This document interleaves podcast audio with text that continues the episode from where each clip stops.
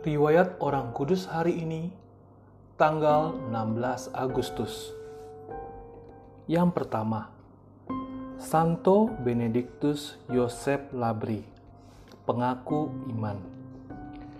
Benedictus Yosef Labri, putra tertua dari 15 bersaudara, lahir di Amates, Flanders, Prancis pada tanggal 26 Maret tahun 1748 Ayah dan ibunya Yohanes Baptista Labre dan Anne Barbe Grandsire merupakan petani sederhana di desa Ametes.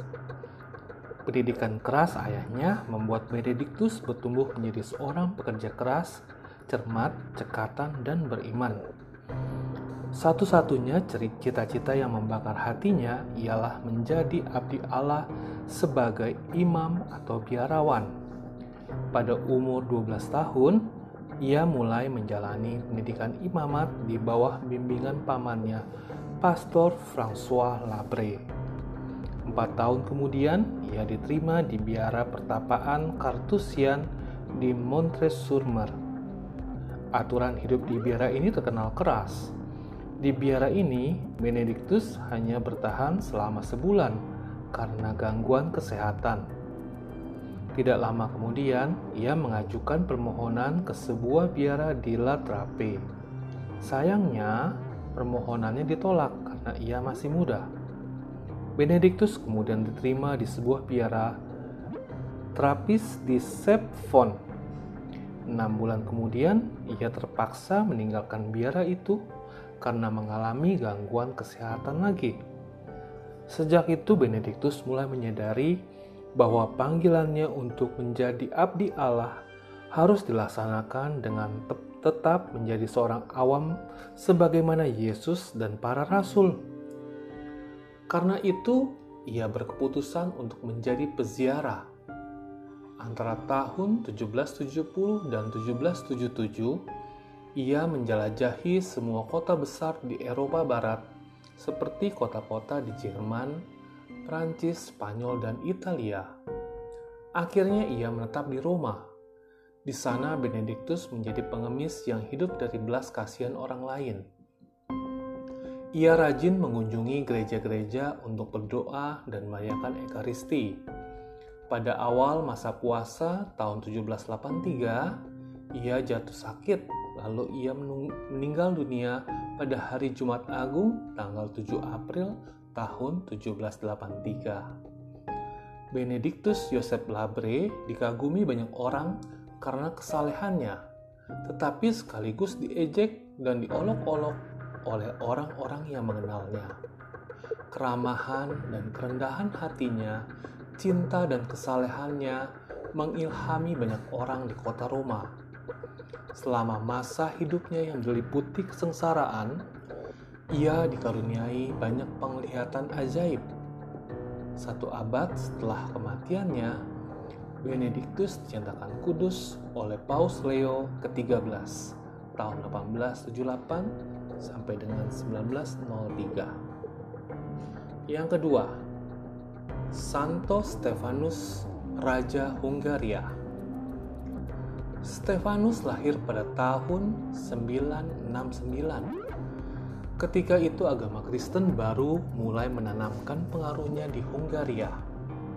Ayahnya Raja Hungaria dan ibunya sendiri belum menjadi Kristen. Pada umur 10 tahun, Stefanus baru dipermandikan bersama kedua orang tuanya. Ketika ayahnya meninggal dunia, ia menggantikannya sebagai Raja Hungaria. Stefanus yang masih muda ini didukung oleh permaisurinya Santa Gisela. Ternyata tampil sangat bijaksana dan tegas dalam memimpin rakyat. Ia disenangi rakyat karena selalu memperhatikan kepentingan mereka.